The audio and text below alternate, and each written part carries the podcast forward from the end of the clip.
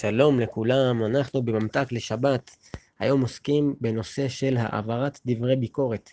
שבפרשת השבוע, פרשת דברים, אנחנו קוראים שהפרשה נפתחת בדברי תוכחה וביקורת, שאומר משה רבנו לעם ישראל, על החטאים שלהם בתקופת המדבר. ואיך אומר אותה משה?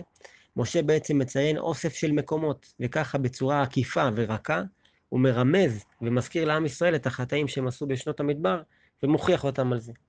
אז היום אנחנו רוצים לציין ארבעה עקרונות מפתח בנוגע לאיך מעבירים ביקורת בצורה נכונה.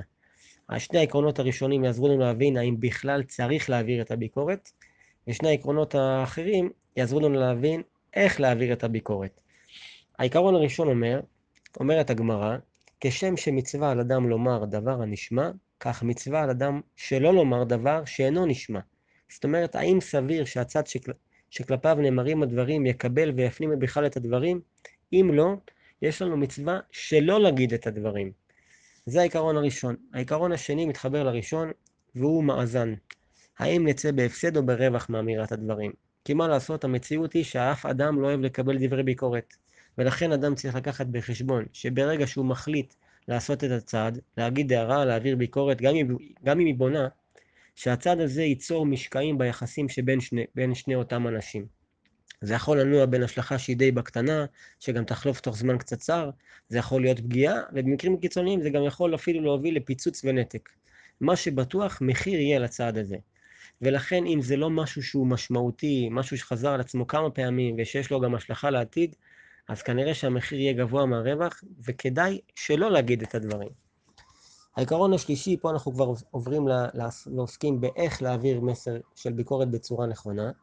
אז שלמה המלך מלמד אותנו בעזרת הפסוק, אל תוכח לץ פן יפנאך, הוכח לחכם ויאהבך. זאת אומרת, בפשט של הדברים, אל תדבר עכשיו דברי תוכחה עם לץ, הוא, כמו שאמרנו, לא ישמע אותך בכלל, והוא סתם ישנא אותך. אדם שהוא חכם, שמבין שהדברים נאמרים בשבילו, הוא יאהב אותך, לא תגיד את הדברים. זה לפי הפשט. אבל בעומק של הדברים יש פה דבר נפלא.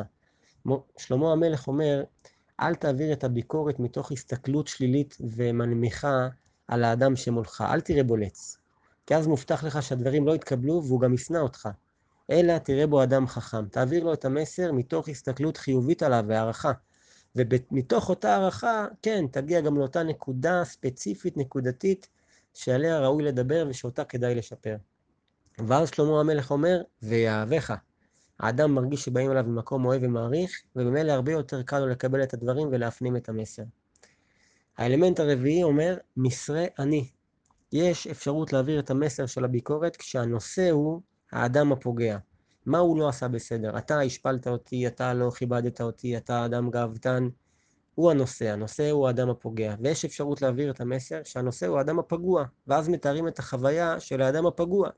אני הרגשתי מבויש, הרגשתי מזולזל, לא הרגשתי בנוח מהדברים שנאמרו, ואז ברגע שאין אלמנט של האשמה במסר, והוא נקי וענייני, לצד השני הרבה יותר קל לשמוע ולקבל אותו, והוא לא עסוק בהתגוננות. אז כן יהיה רצון שנימנע כמה שיותר מביקורת, אבל כשצריך, שנאמר אותה בצורה עניינית ובונה. שבת שלום ומבורך.